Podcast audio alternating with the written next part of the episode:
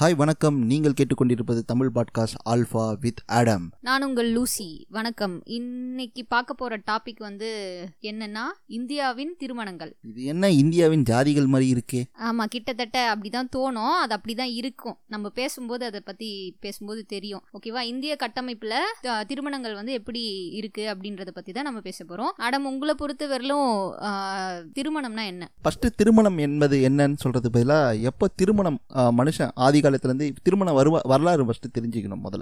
Marriage என்கிற ஒரு திட்டம் வந்து எப்படி வந்து வ- மனித சமூகத்துக்கு மட்டும்தான் இந்த மேரேஜ் கான்ட்ராக்டே இருக்குது விலங்குகளில் இருக்கிற ஒரு சூப் இரு விலங்குகளில் மணி ஓமோ சேப்பியன் சேப்பியன்ஸுக்கு மட்டும்தான் இந்த மேரேஜ் வந்து இருக்குது ஏன் வந்து அவனுக்கு இருந்ததுன்னு கேட்டால் முதல்ல அவன் வேட்டை சமூகமாக தான் இருந்தான். வேட்டை சமூகமாக இருக்கும்போது அவனுக்கு திருமண பந்தமே கிடையாது. வேட்டை சமூகமாக இருக்கும்போது ஆண் பெண் இருபாலரும் வேட்டையாடி தான் இருந்தாங்க. அப்போ ப்ரொடியூஸ் ஆகுது. ப்ரொடியூஸ் ஆகும்போது பெண் தான் ப்ரொடியூஸ் பண்ணுறா எப்படி ப்ரொடியூஸ் ஆகுதுன்னு அவனுக்கு தெரியல. அதெல்லாம் வந்து பயாலஜிக்கல் ஃபேக்டரில் வந்து பார்த்தீங்கன்னா ஒரு ஜீன்லேருந்து இன்னொரு ஜீன் வரதெல்லாம் அவனுக்கு சுத்தமாக விளங்கலை. அப்படி விளங்காத போது அவன் என்ன பார்த்தான்னா ஓ- ஒரு நல்ல இந்த ஒரு இந்த பிசிஎஸை நம்ம பாதுகாப்பாக வச்சுக்கணும் அப்படின்னு பண்ணும்போது தான் வீடு கட்ட ஆரம்பித்தான் சிவிலைசேஷன் ஃபார்மேஷனே வந்து பார்த்தீங்கன்னா பெண்களின் நீரை நோக்கி தான் போகுது. அப்போ தான் வந்து அவன் கட்ட ஆரம்பிக்கிறான். அவனோட சந்தோஷத்துக்காக வீடு கட்ட ஆரம்பிக்கிறான். அப்போ தான் அவனுக்கு வந்து திருமண பந்தமே தேவைப்படுது. ஏன்னு கேட்டிங்கன்னா வாரிசு ஐடென்டிஃபிக்கல் வந்து பார்த்தோன்னா யார் யார் கூட இருக்கணும் இருந்தால் தான் அவன் வாரிசு ஐடென்டிஃபை பண்ண முடியும். ஏன் இந்த வாரிசு ஐடென்டிஃபிக்கல் தேவைப்படுதுன்னு கேட்டிங்கன்னா அப்போ தான் வந்து சொத்து டிரான்ஸ்மிஷன் அவன் சேர்த்து வச்ச எல்லா உடைமைகளும் அடுத்த சந்ததிக்கு அவன் கொடுக்குறான். இதுதான் ஆக்சுவலாக இது ஒரு நல்ல விஷயம் இது நல்ல விஷயமா அப்படின்னு நீங்கள் கேட்கலாம். பட் இந்த இந்த கான்செப்ட் தான் வந்து பார்த்தீங்கன்னா மனிதனை வந்து ரொம்ப இந்த லெவலுக்கு திங்க் பண்ணி ஒரு முன்னேற்ற சமூகமாக முன்னேற்ற விலங்காக மாற்றுறது வந்து இந்த ஒரு விஷயம் தான் அதாவது போன ஜென்ரேஷனில் இருக்கிற விஷயத்த நம்ம வந்து தட்டி கழிக்க மாட்டோம். அதை அதை லேடராக யூஸ் பண்ணி அடுத்த ஜென்ரேஷன் நோக்கி நம்ம சிந்திப்போம். எக்ஸாம்பிள் வந்து டால்டன் வந்து அணு கண்டுபிடிச்சாரு அப்படின்னு சொன்னா அது ஜே ஜே தாம்சன் வந்து போட்டான் இருக்காது அது சுற்றி எலக்ட்ரான் பாண்ட் இருக்கு அதுக்குள்ள நியூட்ரான் இருக்கு அப்படின்னு சொல்ற கண்டுபிடிக்கிறதுல எல்லாமே பார்த்தோன்னா டால்டனை புறக்கணிக்க இல்லாமல் நம்ம எடுத்து வந்த ஒரு ப்ராகிரசிவ் திங்கிங்னால தான் நம்ம கண்டுபிடிச்சோம். அதே மாதிரி தான் எமோஷனலிங்கும் சரி சொத்துக்களும் சரி அது மாதிரி பரிமாற்றம் அதுக்கு தான் இந்த வாரிசு ஐடென்டிஃபிக்கலுக்காக தான் இந்த திருமண முறையே வந்து மனித சமூகத்துக்கு வந்தது நான் சொல்றேன். திருமணம்னா என்ன முதல்ல? அது நீங்க சொல்லுங்களேன். திருமணம்னா என்ன அப்படின்னு சொல்றதுக்கு முன்னாடி நீங்க வந்து ஒன்று சொன்னீங்க பேசிட்டு இருக்கும்போது மனித சமூகத்துக்கு மட்டும்தான் அந்த திருமண பந்தம் அப்படின்றது உருவாச்சு அப்படின்ட்டு. அப்போ அதுக்கு முன்னாடி இருந்த விலங்குகள் மத்தியில அந்த பேரிங் எப்படி ஆச்சு அப்படின்னா சூசிங் சூசிங் அப்படின்ற ஒரு ஓகே க அந்த க அந்த இது மூலமாக அது வந்து உருவாச்சு. அதுக்கப்புறம் நம்ம எவால்வ் ஆகும்போது அது திருமண பந்தத்தில் வந்து முடியுது. அதுக்கான ரீசன் வந்து நீங்கள் என்ன சொன் சொல்கிறீங்க அப்படின்னா சொத்துரிமையை பற்றி நீங்கள் சொல்கிறீங்க ஓகே அது ஒரு பாயிண்ட் ஆஃப் வியூ என்னோட பாயிண்ட் ஆஃப் வியூ அதுவும் இந்தியா இந்தியன் இந்தியன் ஸ்ட்ரக்சரில் அப்படின்னு பார்த்தோன்னா நான் அம்பேத்கரோட பார்வையில தான் நான் சொல்றேன். அதை தான் எனக்கும் அதுதான் கரெக்டுன்னு தோணுச்சு. சொத்து உரிமை கூட அப்புறம் தான். அம்பேத்கர் பார்வையோட அம்பேத்கரோட ஆய்வின் முடிவு மூலமா நீங்க சொல்றீங்க இந்த ஆமாம் ஆமாம் கண்டிப்பாக கண்டிப்பாக ஆமாம் அவரோட ஆய்வின் முடிவு தான் என்னன்னா அகமண முறை அப்படின்றது தான் அவர் சொல்கிறது அவங்களோட அதாவது ஒரு குழு குழுனா சாதியை வந்து அவங்களோட சாதி கட்டமைப்பு உடையாமல் இருக்கிறதுக்காக அந்த அகமண முறையை வந்து கொண்டு வராங்க. அதுவும் நம்ம தமிழ் சமூகத்தில் முன்னாடி அது கிடையாது. அது வைதிக முறை வந்ததுக்கு அப்புறம் தான் அது உள்ள வருது. அந்த வர்ணாசிரமம் அதுக்கப்புறம் சாதி கட்டமைப்பு அதெல்லாம் வந்ததுக்கு அப்புறம் இதுக்குள்ள வருது. அது ஏன் வருதுன்னா அவங்களோட கட்டமைப்பை அவங்க உடைக்க கூடாது அப்படின்றது தான் பெரிய நோக்கமா இருக்கு. அதில் வந்து பார்த்திங்கன்னா ஆண் பெண்ணோட பங்களிப்பு என்ன? பெண்ணோட பங்களிப்பு அதில் என்ன அப்படின்னு பார்த்தோன்னா அதில் ஒன்றுமே கிடையாது. அவங்களுக்கான ஆக்சஸே அதில் கிடையாது அந்த திருமண பந்தத்தில். அந்த அகமண முறை திருமண பந்தத்தில் பெண்ணுக்கான ஆக்சஸே கிடையாது. ஈவன் ஒரு சின்ன ஒரு பத்து வயசு குழந்தைக்கு சின்ன குழந்தைக்கு ஒரு ஆண்மகனை வந்து கல்யாணம் பண்ணி கொடுக்கறதுல தான் அந்த அகமண முறையில் வந்து இருந்தது. ஓகேங்களா? ஏன் அப்படின்னா அது ஏன் அது ஏன் அந்த மாதிரி நடக்குது? இவங்க ஏன் அப்படி நடத்தி வைக்கிறாங்க அப்படின்னா மனு தர்மத்தில் சொல்லியிருக்கிறது ஒன்று பெண்கள் போய் பூ பெய்ததுக்கு முன்னாடி வந்து அவங்க சுத்தமாக இருப்பாங்க. அதனால வந்து கல்யாணம் பண்ணி வச்சிடணும் அப்படின்றது ஒன்று ஆனால் அம்பேத்கர் சொல்ல வர்றது என்ன அப்படின்னா ஆண் பெண் சம விகிதம் அப்படின்றது ஒரு குழு ஒரு ஜாதி உடையாம இருக்கிறதுக்கு ரொம்ப முக்கியமான ஒரு விஷயம். அந்த ரேஷியோ வந்து உடஞ்சிடுச்சு அப்படின்னா ஒரு இப்போ ஒரு பெண்ணு வந்து செத்து போயிட்டா அப்படின்னா ஒரு பெண்ணோட எண்ணிக்கை அந்த இதுல கம்மியாயிடுது. ஓகேவா அப்போ ஒரு ஆணுக்கு அதே ஈக்குவல் ஏஜில் இருக்கிற ஒரு ஆணுக்கு ஒரு பெண் வந்து கிடைக்காம போயிடுறா. ஸோ அங்கே என்ன ஆகுது அப்படின்னா அதே ஈக்குவல் ஏஜில் இருக்கிற இன்னொரு பொண்ணை கல்யாணம் பண்ணி வச்சுட்டா இன்னொருத்தனுக்கு அந்த பொண்ணு கிடைக்க மாட்டா. அந்த ரேஷியோ உங்களுக்கு புரியுதா? ஸோ அந்த சின்ன பொண்ணு கான்செப்ட் அங்கே வருது. சின்ன க- குழந்தைகள் திருமணம் கான்செப்ட் அங்கே வருது. அதே மாதிரி தான் விதவை திருமணம் விதவை ஐ மீன் விதவை மறுமணம் இல்லாமல் இருக்கிறதும் அதே கான்செப்ட் தான். ஓகேங்களா அதே மாதிரி தான் சதியும். இதெல்லாம் இது சுற்றி தான் இருக்கு. ஆண் பெண் ரேஷியோ அவன் உடைக்க கூடாது. அதே மாதிரி அவன் வெளியே வெளியே வட்டாரத்தில் போய் அவன் கல்யாணம் பண்ணக்கூடாது. அப்படின்னா அவனுக்கு சீக்கிரம் ஒரு கல்யாணம் பண்ணி வைக்கணும். ஒரு ஒரு ஆண் வந்து விதவை ஆயிட்டான் அப்படின்னு சொல்லிட்டா. அந்த இதில் தான் இந்த லிஸ்ட் எல்லாமே வருது. ஆக்சுவலாக வந்து நீங்கள் திருமண முறை சொல்லும் போது நீங்கள் வந்து ஃபஸ்ட்டு எடுத்தவொடனே அவன் வேட்டை சமூகமாக இருக்கான். வேட்டை சமூகத்துலேருந்து நவநாகரிக சமூகமாக மாறான். சிவிலைசேஷனுக்கு வரான். முத முதல்ல இந்த கிராமங்கள் ஆற்றங்கரை சமூகம் ஓகேங்களா நதிக்கரை சமூகம் அப்புறம் இந்த கடல் வழி ஓரத்தில் இருக்கிற சமூகமாக மாறும்போது அவனுக்கு இருக்கிற பிரச்சனை என்ன கேட்டிங்கன்னா இந்த நீங்கள் சொன்ன அந்த விகிதாச்சாரம் பிரச்சனை ரொம்ப ரொம்ப முக்கியமான ஒரு பிரச்சனையாக இருக்குது ஏன்னா அது வந்து நேச்சர் சூசிங் மெத்தடாக இருந்ததுனா தான் சக்ஸசிவ் மெத்தடாக இருந்தால் மட்டும்தான் அது சர்வேயல் ஆகும் இப்போ வந்து ஒரு சிந்து ஒரு எக்ஸாம்பிள் பார்த்தீங்கன்னா ஒரு வா ஒரு ஆறு போகுதுன்னு வச்சுக்கோங்க. எக்ஸ்னு ஒரு ஆறு போகுதுன்னு வச்சுக்கோங்க.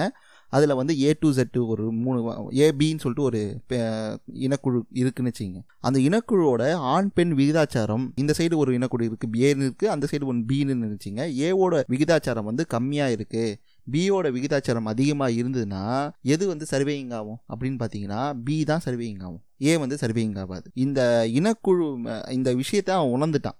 அதனால தான் இந்த திருமண பந்தத்தை எடுத்துன்னு வந்தான். விகிதாச்சார முறையை வந்து செழுமையாக ஆக்கணும் அப்படின்னு சொல்கிறதுக்காக என்ன பண்ணுறான்னா செட் ஆஃப் ரூல்ஸ் போடுறான். அது வரைக்கும் ஆக்சுவலாக அது வரைக்கும் அவனுக்கு புரியல. குழந்தை பிறக்கிறத பற்றி புரி சுத்தமாக அவனுக்கு வந்து அறிவே கிடையாது அவனுக்கு. அறிவில்லாத இருந்தனால தான் அவன் என்ன நினச்சிட்டான் முதல்ல வந்து பெண்களோட பெண்கள்களை மட்டும் தான் அது குழந்தை பிறக்குது. அவங்கள மட்- அவங்களால மட்டும்தான் பிறக்குது அப்படின்னு சொல்லிட்டு நினச்சிருந்தான்.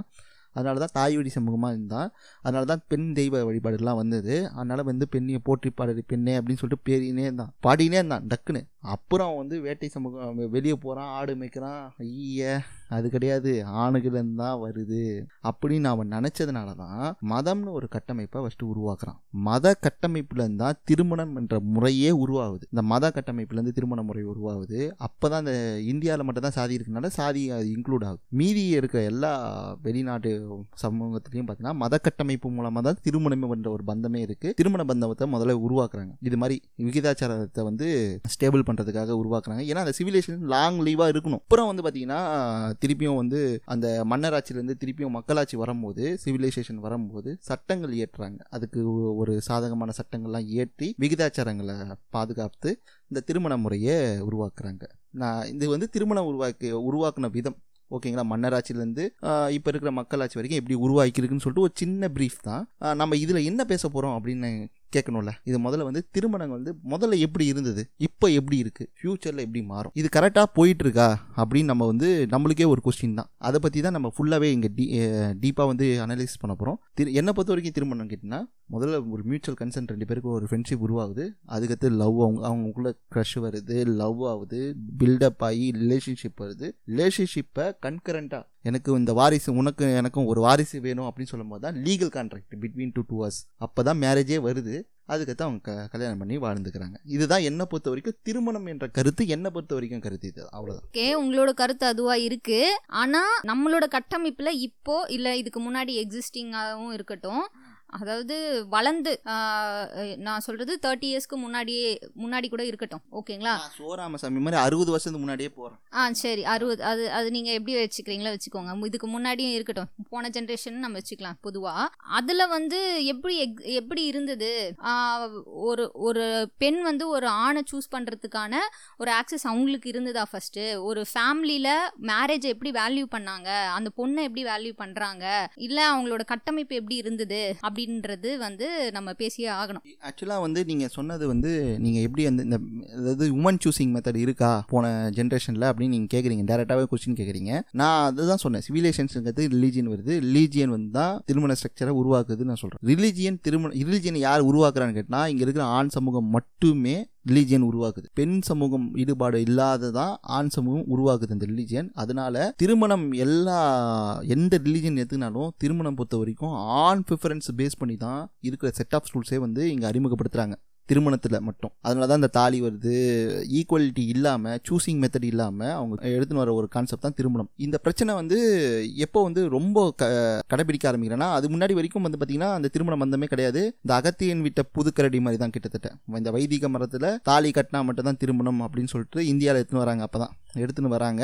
அதோட பெனிஃபிட்ஸ் வந்து பார்த்தீங்கன்னா அவங்களுக்கு வந்து வாரிசு உரிமை வந்து தெளிவாகவே இருக்குது ஆனால் அது வந்து அதோ அதுக்கு கான்ட்ராஸ்டாக வந்து பெண்களை அடிமையாக்கிட்டாங்க. அதுக்குள்ளே. எப்போ அவன் வீடு கட்ட ஆரம்பிச்சானா அப்பயே பெண்களை அடிமையாக்கி உள்ளே வச்சுட்டான். இந்த வாரிசு உரிமை அப்படின்னு சொல்றதுல பெண்கள் வந்து வாரிசா மதிக்கப்பட்டாங்களா முதல்ல? ஆக்சுவலாக பெண்கள் வாரிசே கிடையாதுன்னு சொல்கிறாங்க அவங்க வந்து எல் நீ எந்த மாதிரினா அவன் வந்து ஒரு எப்படி சொல்கிறது அது ஒரு நிலம் மாதிரி. விதை எந்து விதைச்சிடுறான் அது செடி முளைக்குது. அப்போ கூட வந்து ஆண் குழந்தை பிறந்தாதான் அது வந்து வாரிசாகும். பெண் குழந்தை பிறந்தா வாரிசே ஆகாது. அதான் அவங்களோட இது. அதனால தான் பெண்களுக்கு வாரிசு உரிமை கிடையாது சொத்துரிமை கிடையாது. அந்த மாதிரி ஃபூலிஷான ஐடியாலாம் வந்து இருந்தது. அதனால தான் அவன் ஆணோட பெண்ணை வந்து ஆணோட உடமைன்னு சொல்கிறதுனால தான் அவன் சதின்னு ஒரு திட்டத்தை இம்ப்ளிமெண்ட் பண்ணுறான் அந்த பொண்ணோட பர்சனல் சாய்ஸ்னு அவன் திருமணத்தை வச்சில்ல.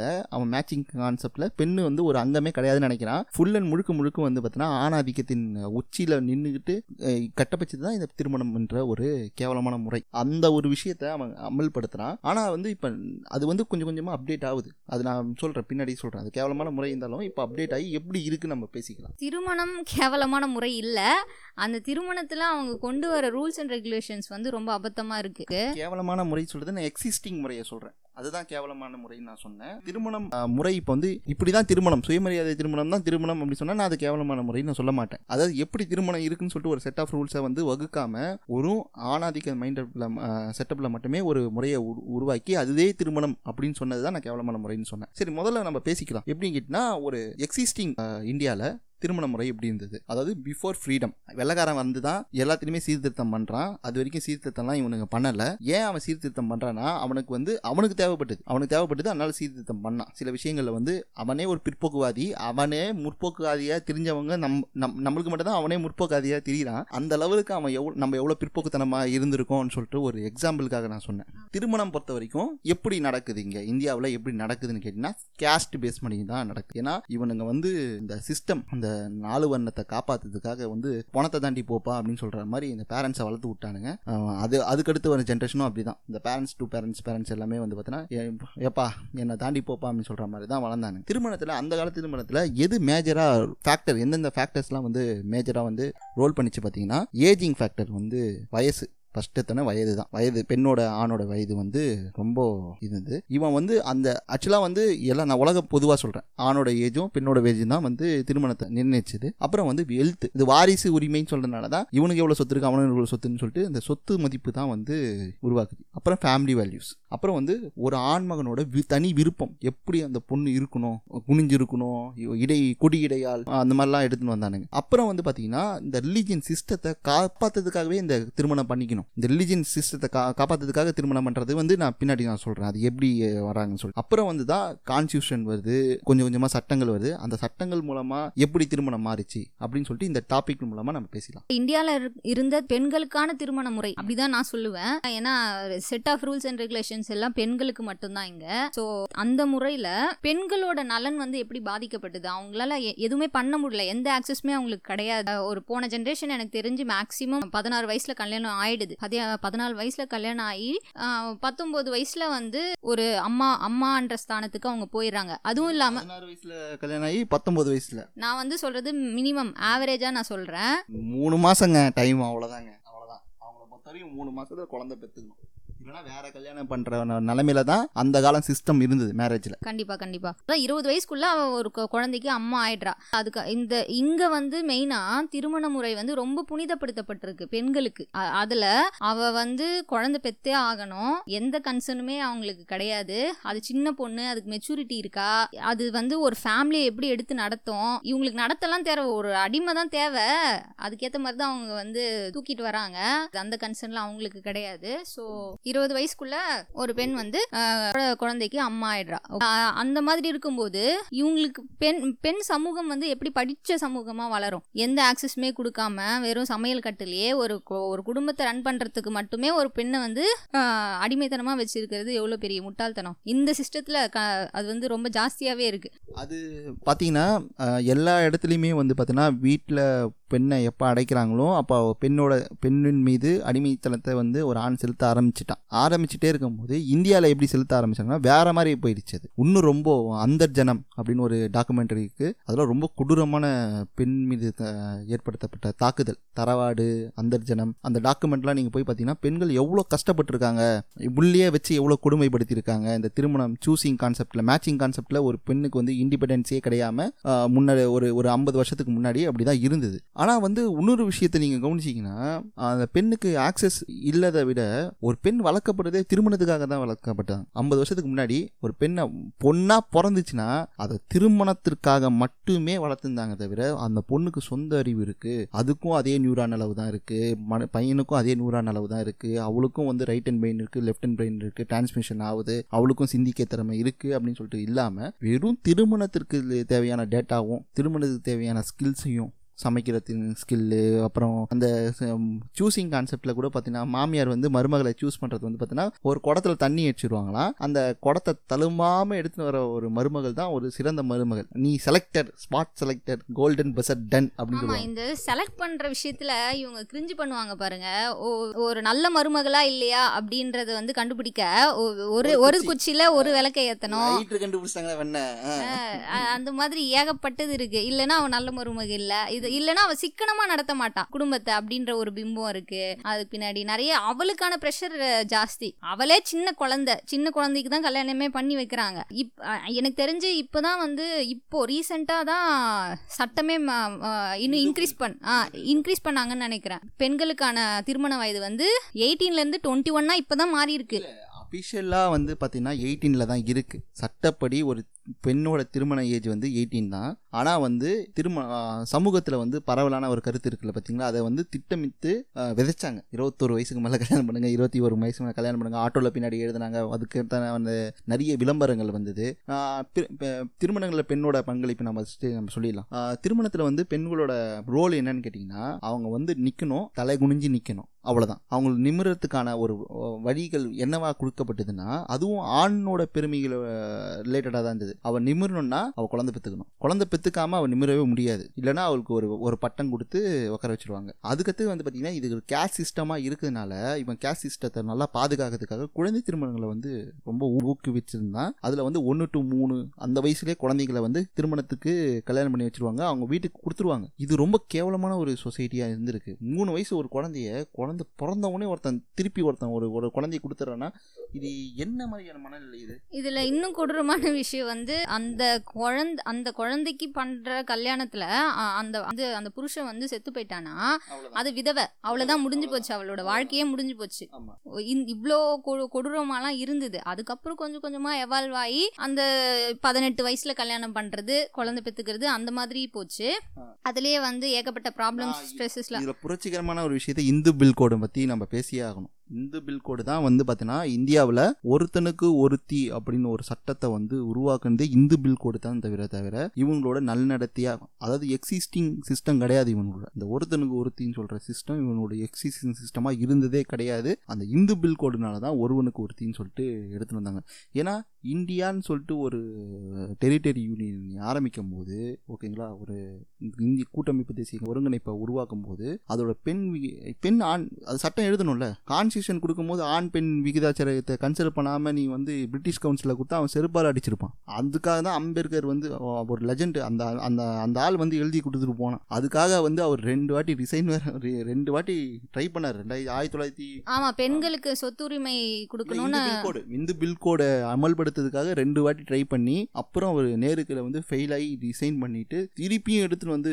கொடுத்தது தான் இந்த இந்து- இந்து பில் கோடு ஆமா இதுல அந்த பெண்களுக்கான சொத்துரிமை ரொம்ப முக்கியமான ஒரு விஷயம். அதுக்காகவும் அவர் ரிசைன் பண்ணாரு. அதுக்கப்புறம் நைன்டீன் எயிட்டி நைன்ல சொத்து பெண்களுக்கான சொத்துரிமை வந்து தமிழ்நாட்டில் அமல்படுத்த தமிழ்நாட்டில் தான் முத முதல்ல அமல்படுத்தப்படுதுன்னு ஆஹ் இன்னும் ரொம்ப வருத்தத்திற்குரிய விஷயம் என்னன்னா இவங்க பொண்ணுங்களுக்கு சீக்கிரமா கல்யாணம் பண்ணி கொடுக்குறாங்க ஓகே. ஆனா அந்த பொண்ணுக்கு பொன் குழந்தை பிறந்துச்சுன்னா அதனோட நிலைமை என்ன அப்படின்றது இங்க இன்னும் நினைச்சாலே ரொம்ப கேவலமா இருக்கு. ஒரு பெண்ணா எனக்கு ரொம்ப அது ரொம்ப வருத்தமா இருந்தது. அதை பத்தி நம்ம கேள்விப்படும் வரும்போது வீட்டில் படிக்கும்போது அது இப்போவும் நடந்துட்டு இருக்குன்னு வச்சுக்கோங்களேன். இப்போ கூட ரீசெண்டாக ஒரு வீடியோ வந்து நான் பார்த்தேன். ஃபேஸ்புக்கில் வந்து பார்த்தோன்னா அந்த பொ- சின்ன கொ- பொண்ணு தான் அவளுக்கு திருமண வயசு அதாவது பதினெட்டு வயசு தாண்டிட்டு இருக்கும் அந்த மாப்பிள்ளைக்கு அறிவே இல்லை. அவள் வேணாம் வேணான்னு கத்துறா. சபையில் கத்துறா அவன் அப்படியே கட்டிட்டு இருக்கான் தாலி கட்டிட்டு இருக்கான் அப்போ அவன் என்ன நினைக்கிறான்? அந்த ஒரு பொண்ணோட கண் விருப்பமே தேவையில்லை. நான் அம்மா அங்கே அம்மா அப்பாவுக்கு காசு கொடுத்து நான் வாங்கிடலாம் அந்த ஒரு பொருளை வாங்கிடலாம் அப்படின்னு சொல்கிற மாதிரி தான் இவனுங்க இப்பயும் நினச்சிருக்கனால தான் நான் இதை பற்றி இந்த டாப்பிக்கை நம்ம எடுக்கலான்னே சொன்னது காரணமே இது ஒன்று தான். இது எல்லாருக்குமே தெரியுமே அப்படின்னு நினச்சிட்டு இருக்காங்க. நிறைய பேருக்கு தெரிய மாட்டுதுன்னு சொல்கிறதுக்காக தான் நான் பேசுகிறேன் ஓகே அந்த பெண்க பெண்ணுக்கு ஒரு பெண் குழந்தை பிறக்கும்போது அதை பெண் குழந்தைய இவங்க மதிக்கிறாங்களா முதல்ல?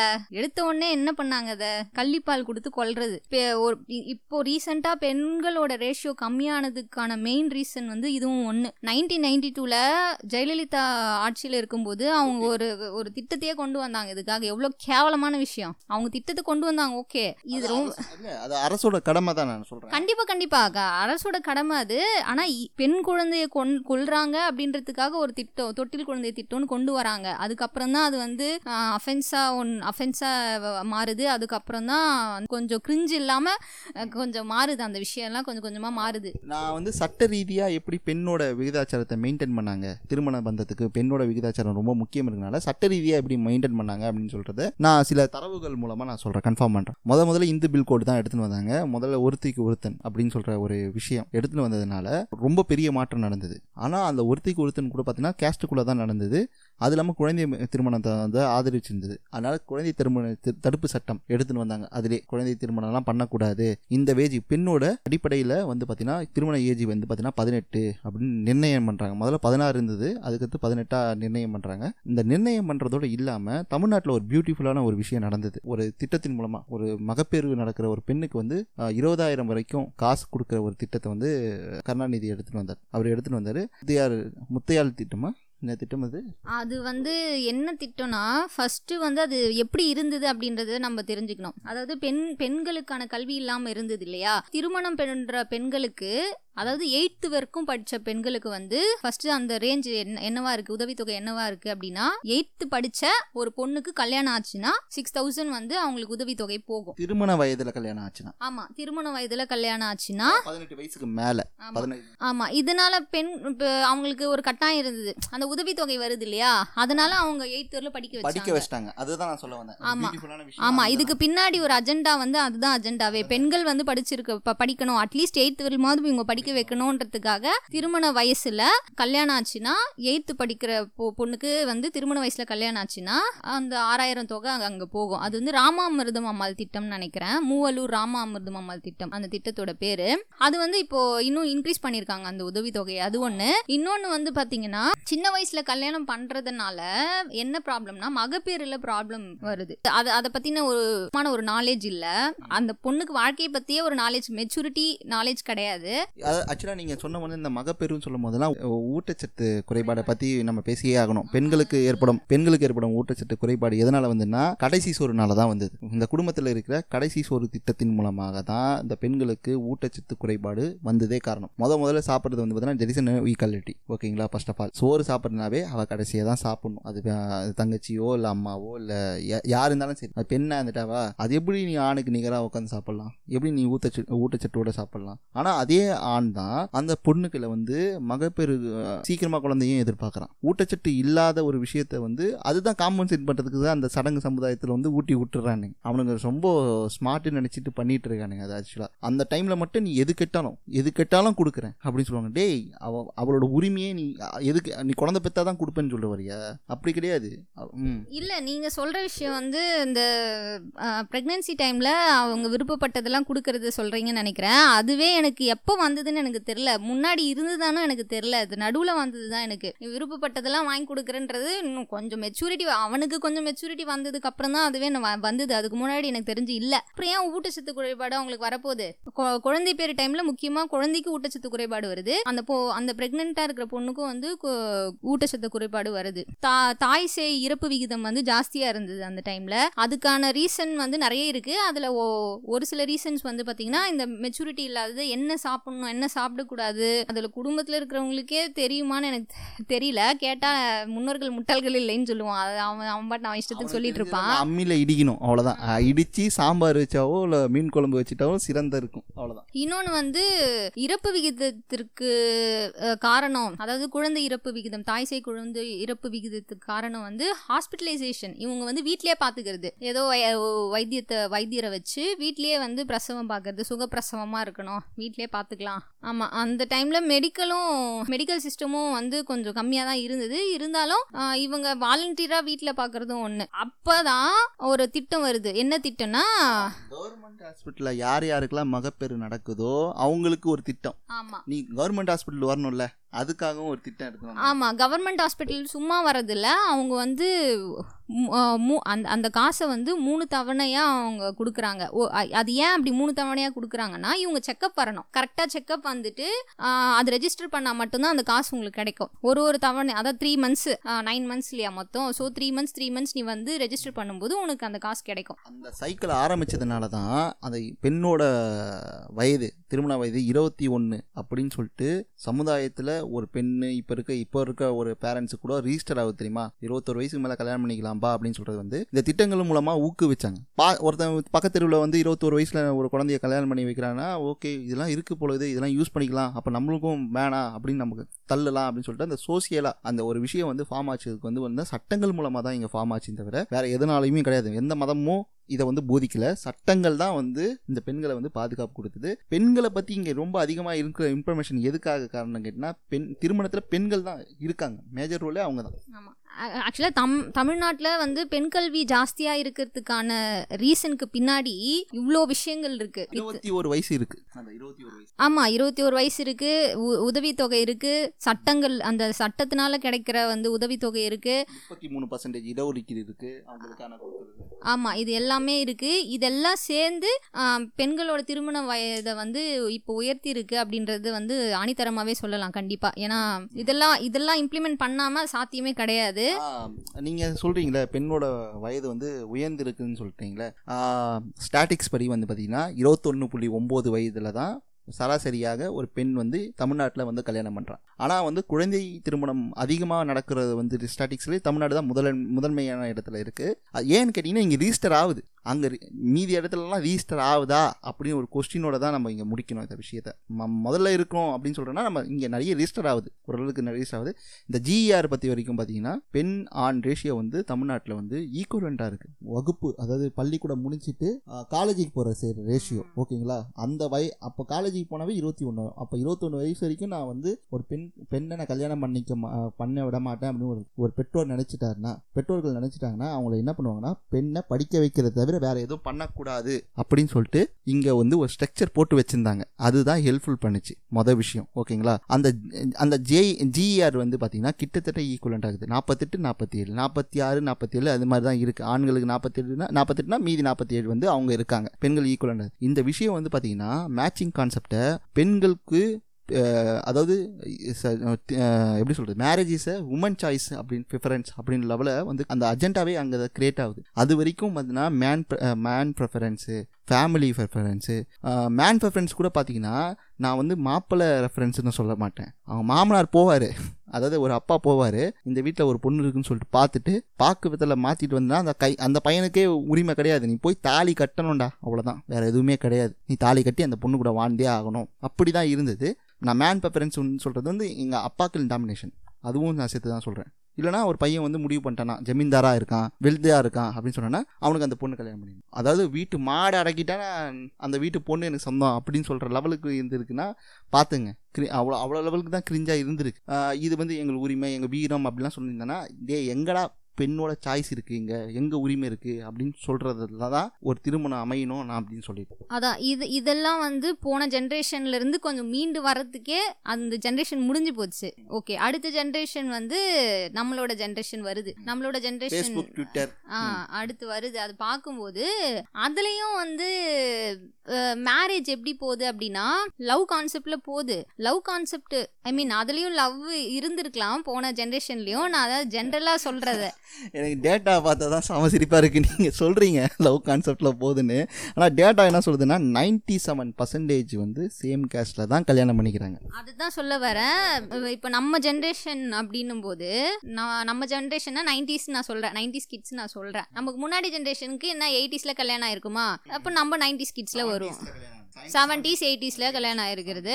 நம்ம நைன்டிஸ் கிட்ஸில் வருவோம். நை எயிட்டிஸ் நைன்டிஸ் கிட்ஸ் அவங்க அவங்களோடது என்ன பிரச்சனை அப்படின்னா லவ் ஆக்சஸ் இருக்கு. லவ் பண்ணலாம். ஆனால் அது எப்படி எங்கே போய் முடியுதுன்னா அதுவும் துயரத்தில் தான் முடியுது. ஆமாம் ஆணவ படுகொலை. ஆமாம் அதுதான் கரெக்டாக இருக்கும். ஆணவ படுகொலையில் தான் போய் முடியுது. அது அதையும் நம்ம பேசியே ஆகணும். நிறைய படத்தில் அதையும் காமிச்சிருக்காங்க இல்லையா? அங்கேயும் க- ஜாதி தான் வந்து நிற்குது நீ எந்த எந்த ஜென்ரேஷன் எடுத்தாலும் அது வரதான் போகுது. ஆனால் கொஞ்சம் மெச்சூரிட்டி ஆயிருக்குது அஹ் சரி லவ் பண்ணுற லெவலுக்காவது போய் அதுக்கு முன்னாடி அதுக்கு சின்ன வயசுலேயே கல்யாணம் பண்ணி கொடுத்துருவாங்க. இப்போ லவ் பண்ணுற லெவலுக்காவது போகுதுல்ல அப்படின்றதுல நம்ம சந்தோஷப்பட்டுக்க வேண்டியதுதான். அஹ் அது இரு அது இருக்கு. அதுக்கப்புறம் அவங்களுக்கு என்ன ப்ராப்ளம் இருக்கு? அப்போ யார் கை ஓங்கி இருந்தது? அது அப்பதான் வரதட்சணைலாம் உள்ள வர ஆரம்பிக்குது இல்லையா? அந்த டைம்ல ஆ.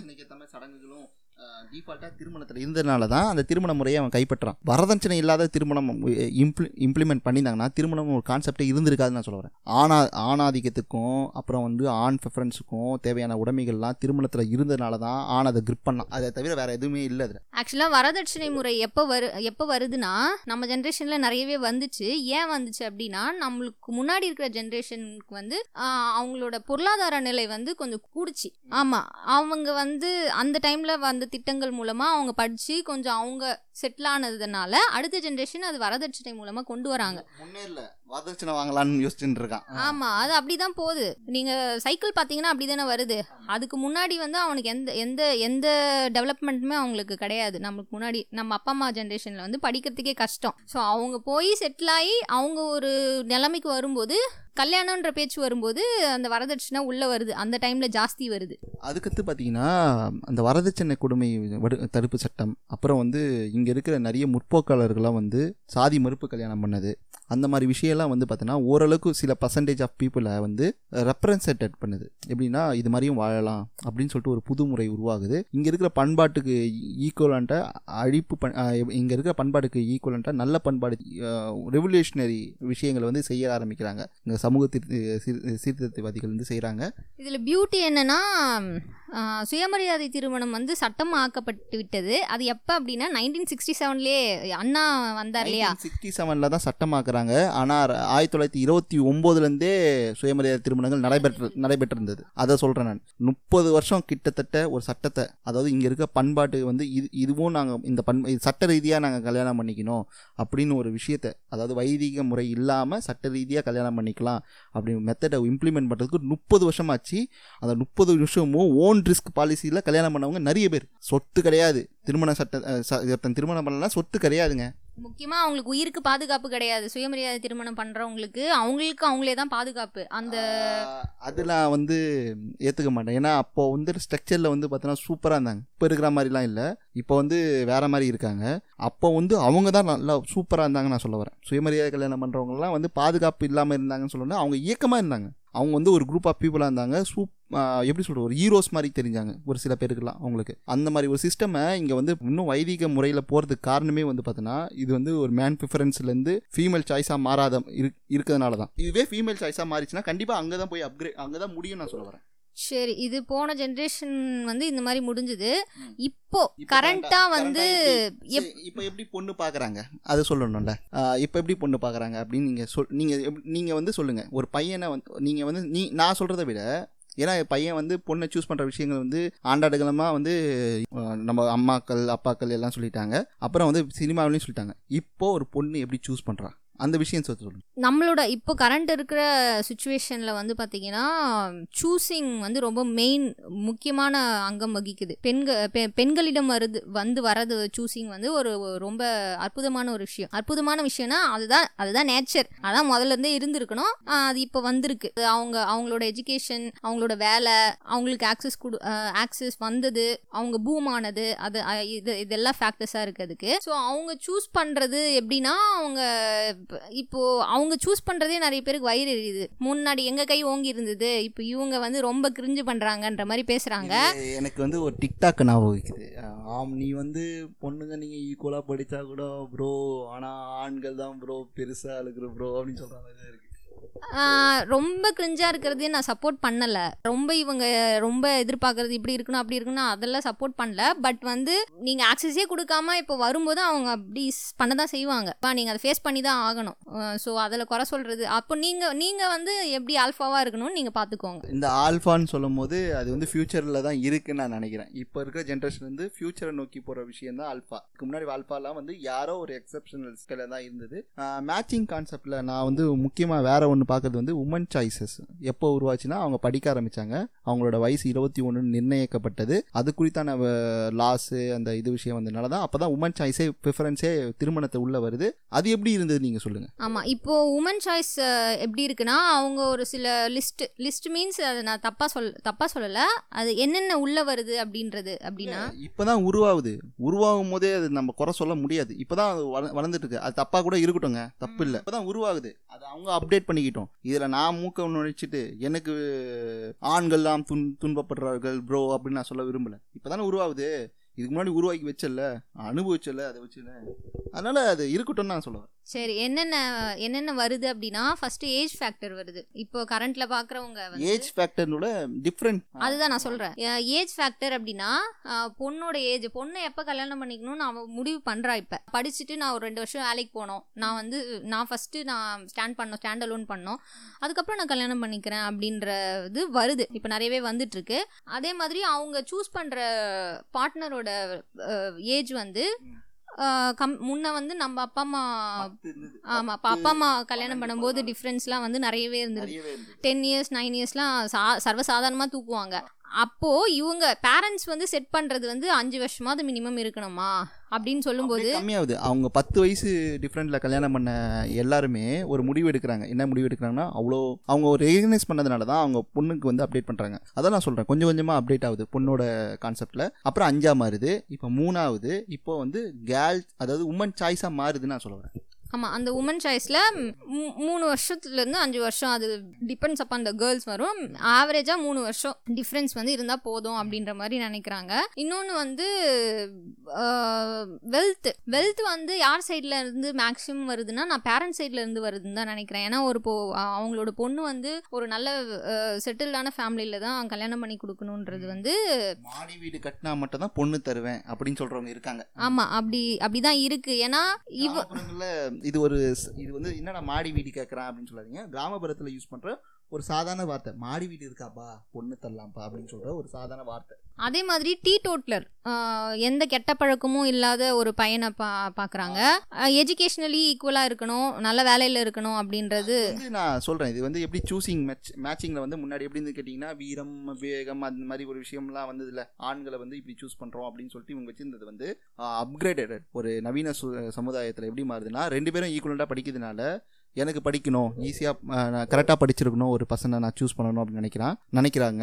அப்புறம் வந்து பார்த்தீங்கன்னா அவன் சம்பாதிக்கணும் ஒரு கரெக்டான ஏஜாக இருக்கணும் ஓரளவுக்காச்சும் ப்ராட்மைண்டடாக இருக்கணும் அப்படின்னு சொல்லிட்டு தான் ஒரு கேர்ள் ப்ரிஃபர் பண்ணுறான் இந்த இந்த ஒரு விஷயத்துக்காக மட்டும் தான் பார்க்குறத தவிர அவன் வந்து பெண் சூஸ் பண்ணும்போது அந்த மாதிரி எப்படி சூஸ் பண்ணுறாங்க ஒரு ஓப்பன் ப்ராட்மைண்டடாக தான் சூஸ் பண்ண ஆரம்பிச்சிட்டாங்க இப்போதைக்கு. ஆனால் இது வந்து ஆண்கள் வந்து இது புரிஞ்சிக்காமே இருக்கிறதுனால தான் இன்னும் நிறைய இங்கே திருமணங்கள் ரொம்ப டிஃபிகல்ட்டாக இருக்குது மேஜராக வந்து ஜாதகத்தை பற்றி பேசி ஆகணும். இந்த ஜாதகம் பண்ண கிரிஞ்சுகள் என்ன? அதாவது இந்த திருமணத்தில் இன்னும் மேஜர் பாட்டாது அப்படி கொஞ்சம் சொல்லி ஆகணும். ஆமாம் இந்த ஜாதகத்தினால பெரிய பிரச்சனைங்க. இவங்க விட்டு தொலைங்கனாலும் விட்டு தொலைக்க மாட்டாங்க அதை. அது தப்புன்னு சொன்னால் கூட இல்லை பரவாயில்ல ப்ரோ நம்ம யூஸ் பண்ணிக்கலாமே. சும்மா பார்த்துக்கலாமே ஆமாம் செவ்வாய் தோஷம் இல்லாத ஜாதகம் பொண்ணோட ஜாதகம் எதுன்னு எனக்கு தெரியவே இல்லை. ஏதோ ஒரு தோஷம் கண்டிப்பாக இருக்கும். அது லைட்டாக இருக்குது ஜாஸ்தி இருக்குது வீரியம் கம்மியாக இருக்குது இந்த மாதிரி பல வகை இருக்குது அதில். நிறைய அதனாலையும் வந்து இப்போது முதிர் கண்ணன்கள் கன்னிகள் அந்த லிஸ்ட்டு வந்து வந்துகிட்டே இருக்கு. கன்னிகளுக்கான வேலைப்பாடுகள் வந்து பெரியார் காலத்தில் நிறைய செஞ்சாங்க. அப்புறம் வந்து இந்த பெண் சிசு தடுப்பு கொலையை செய்யறதுக்காக இந்த XX Y Y X Y Y மேட்ரை வந்து பெரியார் முன்னாடி திராவிட கழகத்தில் நிறைய பிர- பிரச்சாரங்கள் கொடுத்துருந்தாங்க. பா நம்ம பார்த்திபன் படம் இருக்குல்ல முதல் முதல்ல இ- வில்லனா நடித்த படங்க. புதிய பாதை. அந்த புதிய பாடத்தில் கூட பார்த்தீங்கன்னா ஸோ எக்ஸ்ஒய் மேட்ரு வரும். X X Y X Y அந்த மேட்டர்லாம் காட்டிடுவாங்க எப்படி நாம் இருவர் நமக்கு ஒருவர் அந்த மாதிரி விஷயம்லாம் எடுத்துன்னு வந்தாங்க.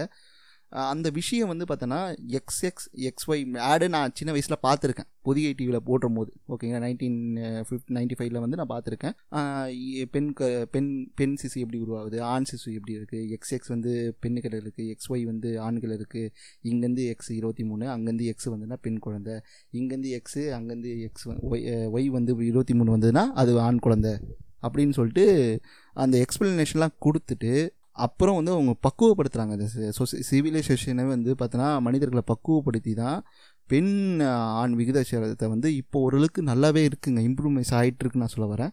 ஒரு வீட்டில் இப்போ ஒரு பொன் குழந்தை பிறந்தா கூட என் பொண்ணை நான் வளர்க்குறேன் அப்படின்னு ஒரு விஷயம் இருக்குது இதுதான் ஐயா, இப்படி இருந்தாலும் அவன் என் பிள்ளை?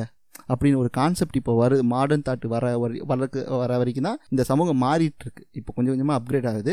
ஆனாலும் இன்னும் நம்ம வளரணும்னு நான் ஆசைப்பட்றேன். ஏன்னா இன்னும் நைன்டி செவன் பர்சன்டேஜ் வந்து காஸ்ட் பேஸ் பண்ணி தான் நடந்துட்டு இருக்கு கல்யாணங்கள் நடந்துட்டு இருக்கு ஜாதகம் வந்து பார்த்தீங்கன்னா தேவையில்லாத ஒரு விஷயம் தான் அதை வச்சு இவங்க கிரிஞ்சு பண்ணிட்டு இருக்கு ஆமாம் ஜாதகம் plays important role in the marriage of Indian சிஸ்டம்னு தான் சொல்லணும். அது தனியாகவே போட்டுக்கலாம்னு நான் நினைக்கிறேன். அதிகமாக பொதுவாக இப்போ பேசுவோம். ஜாதகம் எப்படி அஹ், பண்ணுதுன்னா இந்த மூட நம்பிக்கையினோட வித்தாக தான் இருக்குது தேவையில்லாத ஒரு கா ஆணி தான் அது ஆனால் இன்னும் அந்த மனநிலையை உடைக்கிற மாதிரி இன்னும் மனிதர்கள் வரல.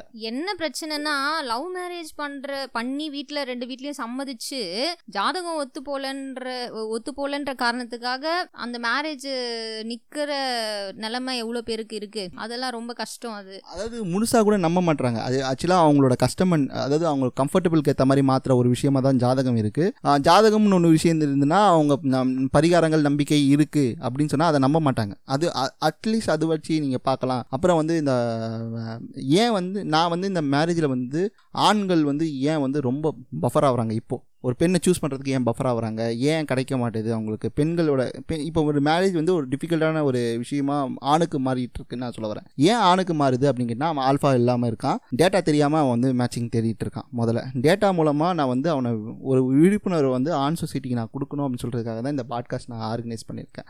ஆ இப்போ ஒரு ஆண் வந்து ஒரு பெண்ணை எப்படி சூஸ் பண்ணுறா அப்படின்னு இப்போ எப்படி இருக்குன்னு கேட்டேன்னா இப்போ வந்து மேட்ரிமோனி சைட்ஸ் நிறைய வந்திருக்கு.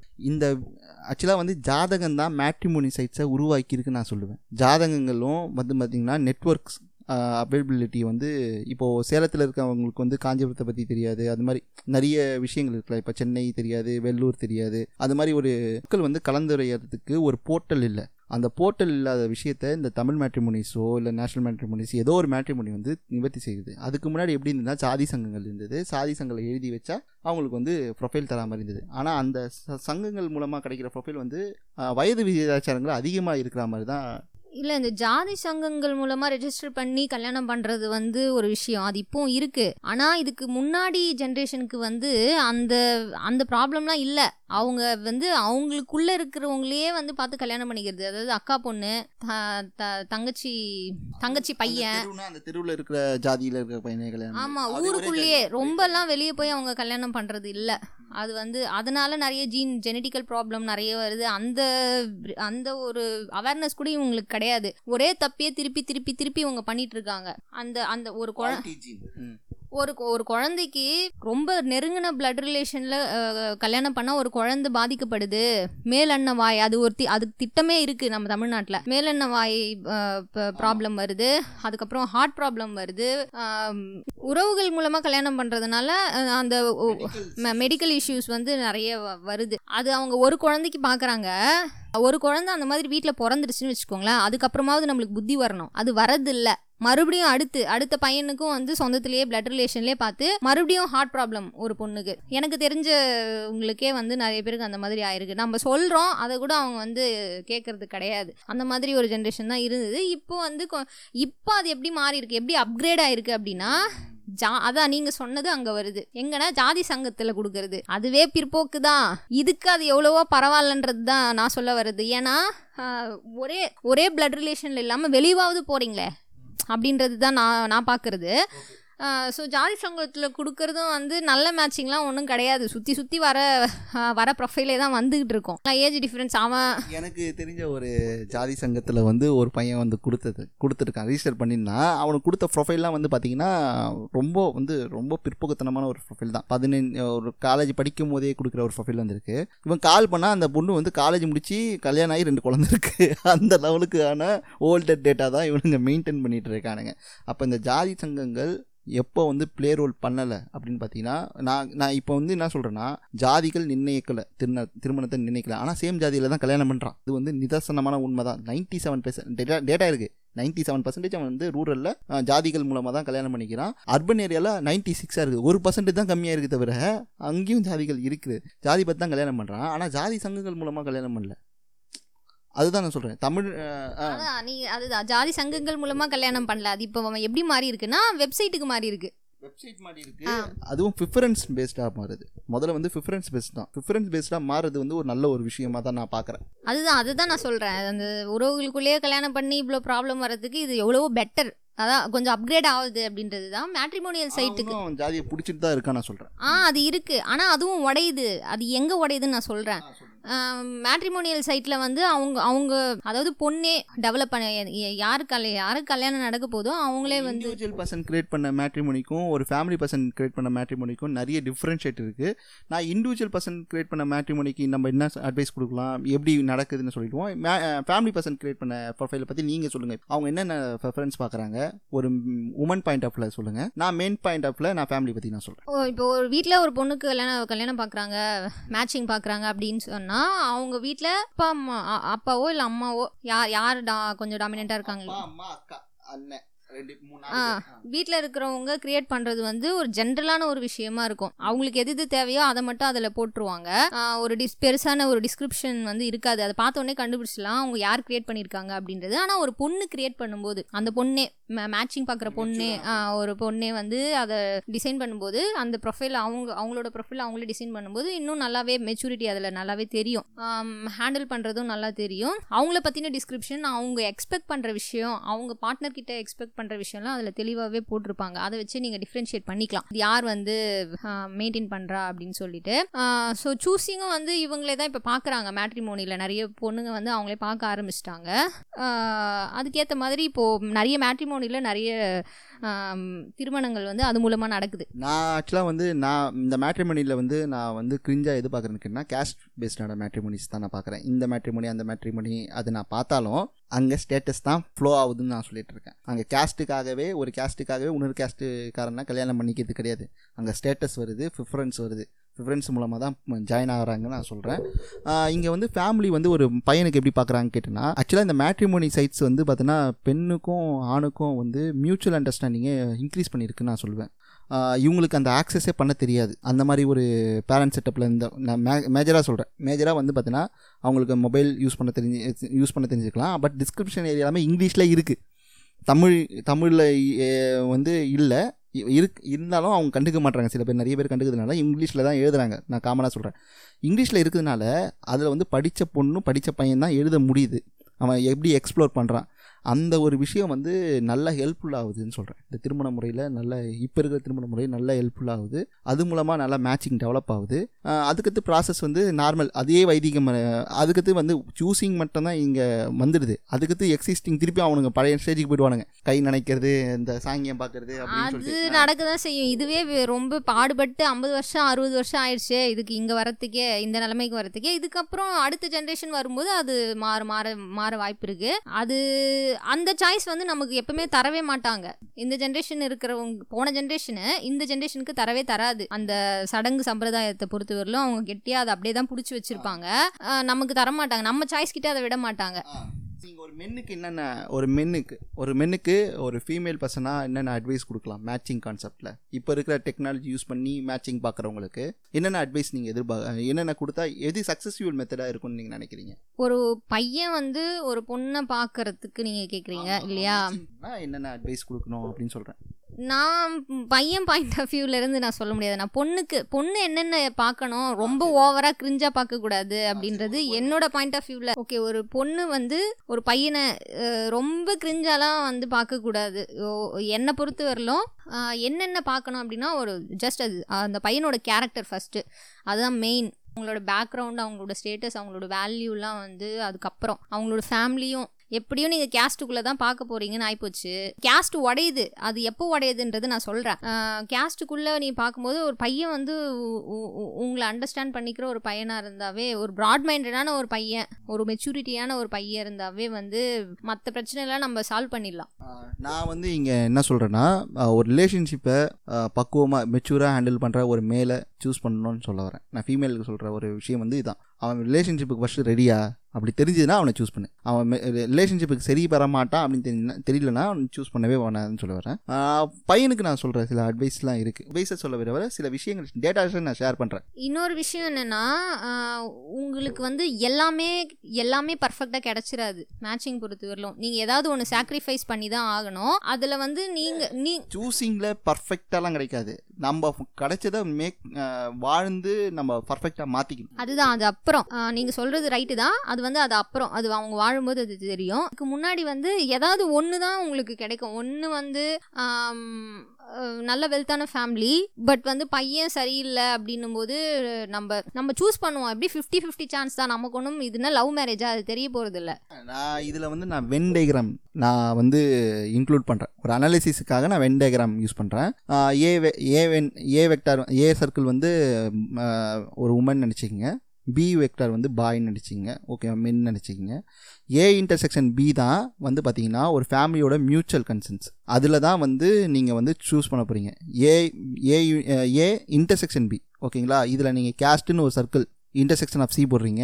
அதில் திருப்பியும் இன்டர்செக்ஷன் ஆஃப் டி ஜாதகன் போட போகிறீங்க ஸ்டேட்டஸ் போட போகிறீங்க ஒப்பீனியனு ப்ரிஃபரன்ஸு எல்லாம் நீங்கள் ஒரு எ- எவ்வளோ சர்க்கிள் நீங்கள் போடுறீங்களோ ஒரு பையனுக்கு மேக்ஸிமம் வந்து பார்த்தீங்கன்னா ஒரு ஆறில் அவன் லைஃப்பில் வந்து ஆறுலேருந்து எட்டு ஜாதகம் தான் கிடைக்கும். நீங்கள் ஜாதகம் பற்றி கல்யாணம் பண்ணுற ஒரு நிலை இருக்கிறதுனால அவனுக்கு எட்டு ஜாதகம் தான் கிடைக்கும். அவன் எட்டுல தான் சூஸ் பண்ணணும். அப்போ நீங்கள் ஜாதகத்தை உடைக்கும் போது உங்களுக்கு நிறைய நிறைய நிறைய ப்ரொஃபைல்ஸ் கிடைக்கும். அப்போ நீங்க நீங்க சொல்ற அந்த ஜாதகம் உடைப்பு எப்ப நடக்குது அப்படின்னா ஜாதக உடைப்பு ஜாதி உடைப்பு ரெண்டுமே எப்ப நடக்குதுன்னா ஒரு ப ஆமா ஒ- ஒரு பையன் ஒரு பையன் இல்ல ஒரு பொண்ணு. ரெண்டு பேருக்குமே வந்து ஒரு ஃபைவ் இயர்ஸ் இல்ல சிக்ஸ் இயர்ஸ் அவங்க தொடர்ந்து பாக்குறாங்க. இன்னும் செட் ஆகல.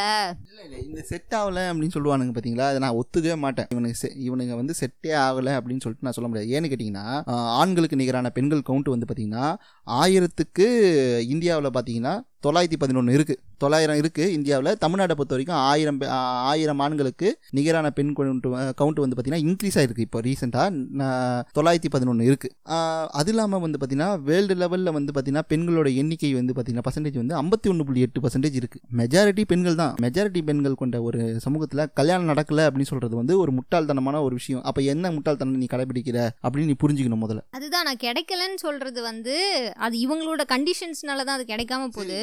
முதல்ல நான் வந்து சக்ஸஸ் ரேட்டிவ் பற்றி பேசிடலாம். அந்த டேட்டா மூலமாக நான் புரிய வைக்கலாம் நான் ட்ரை பண்ணுறேன் ஒரு பையனுக்கு வந்து தமிழ்நாட்டை பொறுத்த வரைக்கும் எந்த ஏஜில் வந்து கல்யாணம் ஆகுதுன்னா இருபத்தஞ்சி புள்ளி ஆவரேஜ் ஏஜிங் மேரேஜ் ஏஜ் வந்து பார்த்தீங்கன்னா இருபத்தஞ்சி புள்ளி ஆறு. அதாவது இருபத்தஞ்சிலேருந்து இருபத்தி ஆறு வயசில் தான் அவனுக்கு ஆவரேஜாக கல்யாணம் நடக்குது. ஒரு பெண்ணுக்கு எப்படி ஆகுதுன்னு கேட்டிங்கன்னா இருபத்தொன்று புள்ளி ரெண்டு. கேரளா வந்து இருபத்தி ரெண்டு இருபத்தி அதாவது இருபத்தொன்று புள்ளி ஒம்போதுன்னு இருக்கும். எனக்கு தெரிஞ்சு இந்தியாவில் இந்த ரெண்டு ஸ்டேட் மட்டும் தான் இருபத்தி ஒன்று டச் பண்ணுதுன்னு நான் சொல்கிறேன் சாரி ரெண்டு இந்த ரெண்டு ஸ்டேட்டும் டச் பண்ணுது. கர்நாடகாவில் வந்து இருபத்தி ரெண்டு அது ஆச்சரியமான தகவலை நான் பார்த்தேன். என்னடா அது கர்நாடகாவில் இருபத்தி ரெண்டு ஆகுது ஆனால் நான் ஆந்திராவில் பார்த்தீங்கன்னா பத்தொம்பது பதினெட்டு தான் இருக்குது கல்யாணம் பண்ணுற ஏஜ் இது சவுத்துல நீங்க நார்த்ல எடுத்து பாத்தீங்கன்னா இன்னும் சிக்ஸ்டி அதை பற்றி நான் பேச விரும்பலை. சரி ஓகே அதான் சவுத்துலேயே வந்து இந்த நிலமை தான். டுவெண்ட்டி ஒன் தான் மினிமம் நீங்கள் சொல்கிறது இல்லையா? ஏமாத்துறானுங்க. இப்போ கூட ரீசெண்டாக ஒரு நியூஸில் வந்து பார்த்தீங்கன்னா வழுக்கை தலையை மறைத்த கணவருக்கு மேலே வந்து அகென்ஸ்டாக வந்து ஒரு கேஸ் போட்டிருக்காங்க. மும்பையில் ஒரு ஒரு பெண் வந்து போட்டிருக்காங்க. அதாவது அவங்க ஃபிஃபர்டை அவங்க ஏமாற்றியிருக்காங்க ஏமாற்றி கல்யாணம் பண்ணியிருக்காங்க. சீட் பண்ணியிருக்காங்க. அது மாதிரி நிறைய சீட்டிங்லாம் நடந்துகிட்ருக்கு அதனால் நான் வந்து நார்த்தில் வந்து நார்த்து பொண்ணுங்களாம் மாடர்ன் ட்ரெஸ் போடுவாங்க. There is no modern thoughts நான் அதை நான் நிறைய பார்த்துருக்கேன். நீங்கள் நார்த் இந்தியன்ஸ் எல்லாமே வந்து நான் மாடர்ன் இன்ட்ரெஸ்ட் போட்டனால நான் நான் வந்து ஒரு யூரோப்பியன் கல்ச்சருக்கு அப்டேட் ஆவாங்க. எல்லாம் உடைமைகள் மாறும். ஆனால் மூளை அளவில் சங்கியாக தான் அவங்க வாழ்ந்துட்டு இருக்கானுங்க. வேறு எதுவுமே கிடையாது. அதை நான் சொல்லிட்டு இருந்தது வந்து இந்த ஜாதியும் ஜாதகமும் எப்போ உடையுது அப்படின்னா அந்த முதிர் கண்ணன்கள் முதிர் கன்னிகள் வரும்போது. அது ஏன் நான் சொல்லிடுறேன் கரெக்டாக எப்படின்னா இருபத்தி அஞ்சில் இருபத்தி ஆறில் அவங்க ஜாதகம் பார்ப்பாங்க. அதுக்கு ரொம்ப இம்பார்ட்டன்ஸ் கொடுப்பாங்க. இருபத்தெட்டுன்னு சொல்லும்போது லைட்டாக ஓகே அப்படின்னு சொல்லுவாங்க.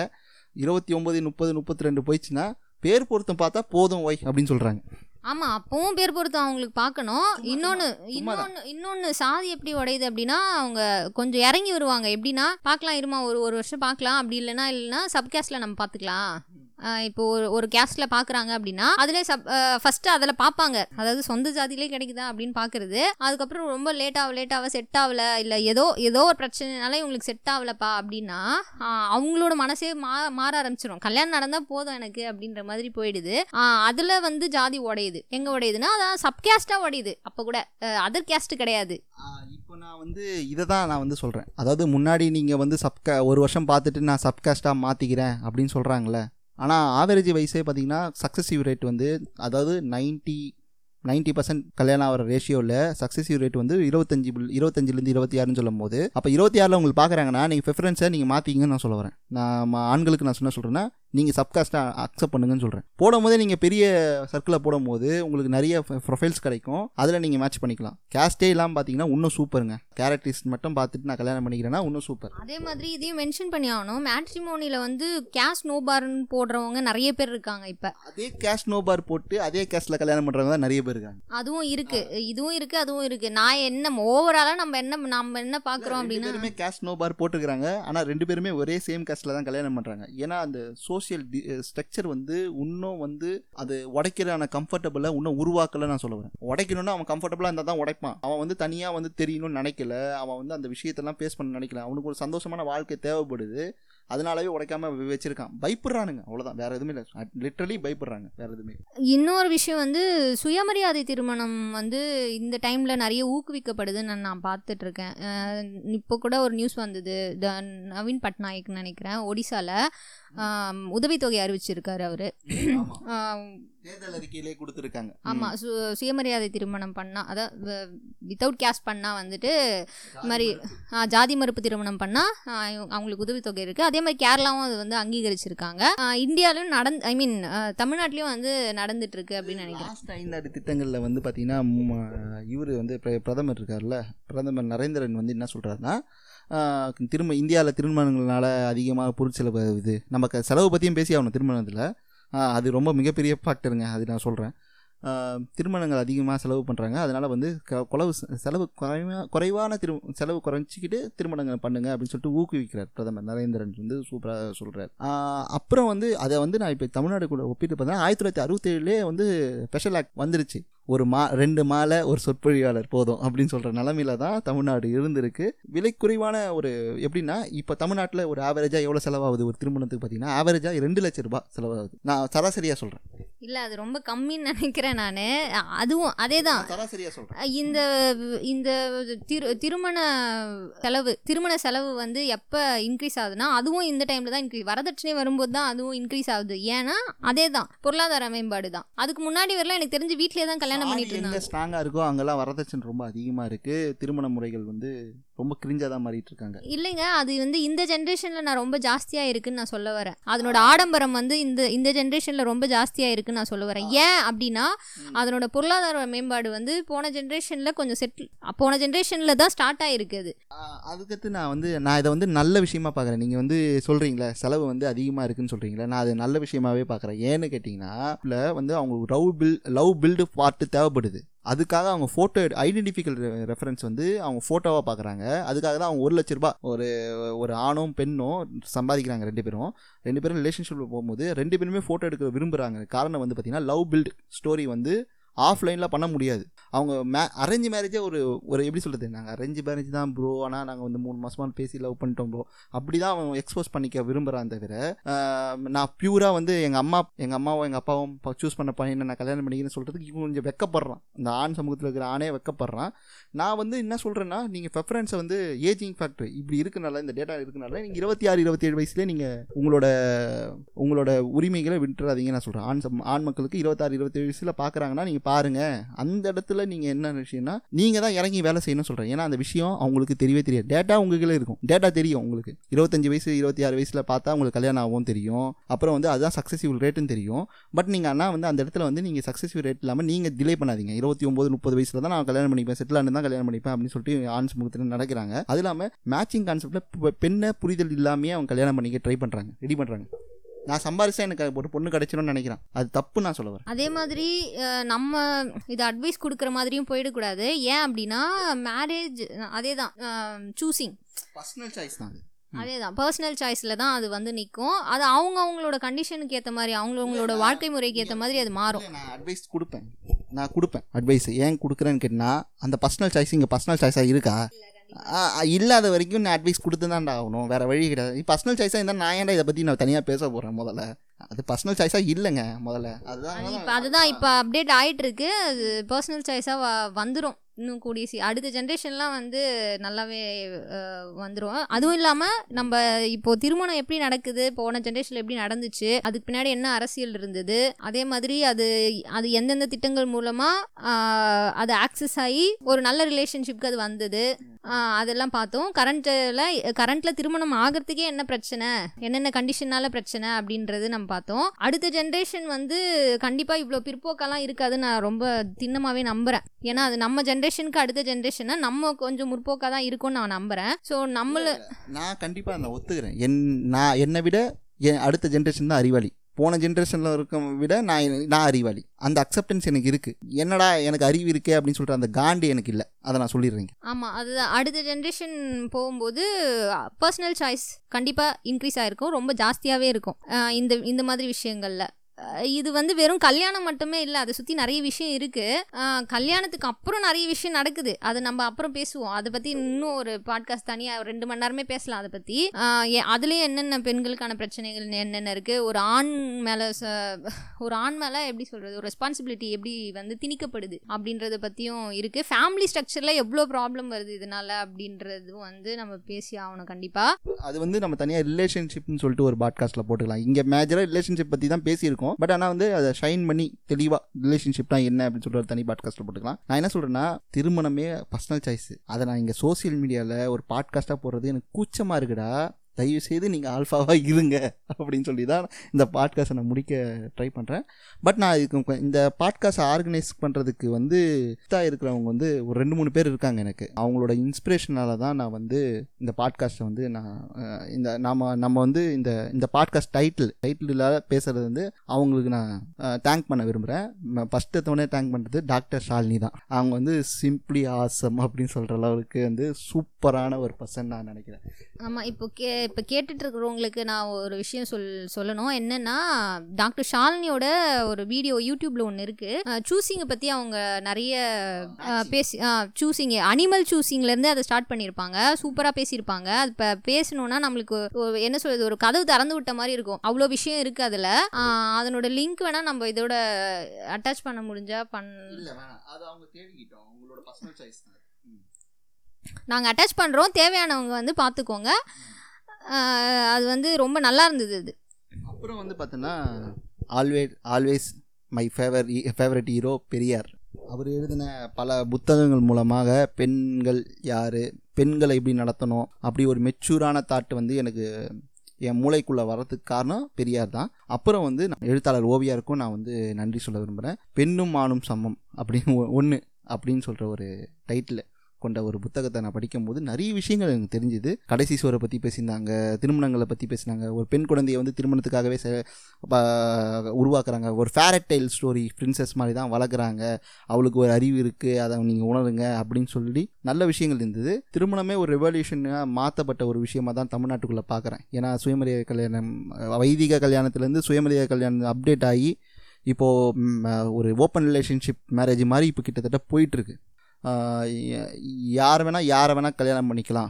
அப்படின்னு நான் சொல்ல வரேன். என்ன இது வந்து இது வந்து என்ன- என்னடா இது தப்புலாம் சொல்ல வரல. இதுதான் கரெக்டு நான் சொல்ல வரேன். இங்க யார் வேணா யார் வேணா அப்படின்ட்டு கேக்குறவங்க ஆடியன்ஸ் வந்து ரொம்ப ரொம்ப மூலவீங்கிங்கெல்லாம் சில பேர் இருப்பாங்க. அதை அதை பற்றி புரியவே அது புரியாது வந்து தப்பா எடுத்துக்க வேணாம். அது மூளை இருக்கிறவங்களுக்கு புரியும் அவ்வளவுதான். யாரை வேணாம் சொல்கிறேன்னா ஒரு பெண் ஒரு ஆணை சூஸ் பண்ணலாம். அப்படி தான் சொல்லுவேன் ஒரு பெண் ஒரு ஆணை சூஸ் பண்ணலாம் அதுவே திருமணம். ரொம்ப கிரிஞ்சா இருக்கிறவங்க என்ன கேட்பாங்க? யார் வேணா அப்ப கல்யாணம் பண்ணிக்கலாமா? ஆண் பெண் தானே? அப்படின்னு கேட்பாங்க. அதாவது ஒரு ரிலேஷன்ஷிப்பில் இருக்கிற ஒரு பொண்ணை அந்த ரிலேஷன்ஷிப் உடைக்காம அதை சிங்கிளாக இல்லாமல் நீ சூஸ் பண்ண முடியாது அவளை. அது வந்து உங்களுக்கு லாஸ்ட் வரைக்கும் புரியாது. அந்த புரியாதனால தான் இவனுங்க மல்லிப்பூ அல்வா அம் ஒரு ஒரு போராட்ட வடிவத்தை எது ஒரு புரட்சிகரமான ஒரு போராட்டம். மல்லிப்பூ அந்த அல்வா கொடுக்கும் திட்டத்தை வந்து அமல்படுத்துறதுக்கு காரணமே அந்த அந்த மூளையில் அவனுக்கு அந்த அந்த ப்ராசஸே இல்லைன்னு நினைக்கிறேன் அதிகமாக அந்த மூளையில் அந்த இடம் இல்லை. சிந்திக்கிற அவன் அவன் அந்த கும்பல் வந்து அப்படியே பெண்களை புனிதப்படுத்தி தான் பேசும் அது. அது என்ன மாதிரி புனிதப்படுத்தி வச்சிருக்காங்கன்றது அவங்க பேச்சு பேச்சை கேட்டாலே தெரியும் நமக்கு. அதனால் நான் நான் சொல்கிறது வந்து ஆண்களுக்கு நான் சொல்ல வர விரும்புவது என்னன்னு கேட்டிங்கன்னா மேட்சிங் கான்செப்டில் நீங்கள் வந்து ரிலேஷன்ஷிப்பாக நீங்கள் யோசிச்சு தான் ஆகணும். யோசிச்சுட்டு நீங்கள் உங்களுக்கு தேவையான பேரை நீங்கள் தாராளமாக சூஸ் பண்ணுங்க நான் சொல்கிறேன் அதில் வந்து நீங்கள் சக்ஸஸிவான டேட்டாவை வச்சு நீங்கள் ஐ டெவலப் பண்ணி நீங்கள் சிந்தித்து நீங்கள் ஒரு முடிவு எடுத்தீங்கன்னா இந்த பிரச்சனையை நான் இந்த லெவலுக்கு பேசணும் அவசியமே கிடையாதுன்னு நான் சொல்ல வரேன். நான் அட்வைஸ் டோனில் பேச தேவையில்ல. நான் வருங்காலத்தில் வந்து இந்த விஷயம் இருக்காதுன்னு நான் நம்பி இந்த பாட்காஸ்ட் நான் முடிக்கிறேன். நன்றி வணக்கம். நன்றி.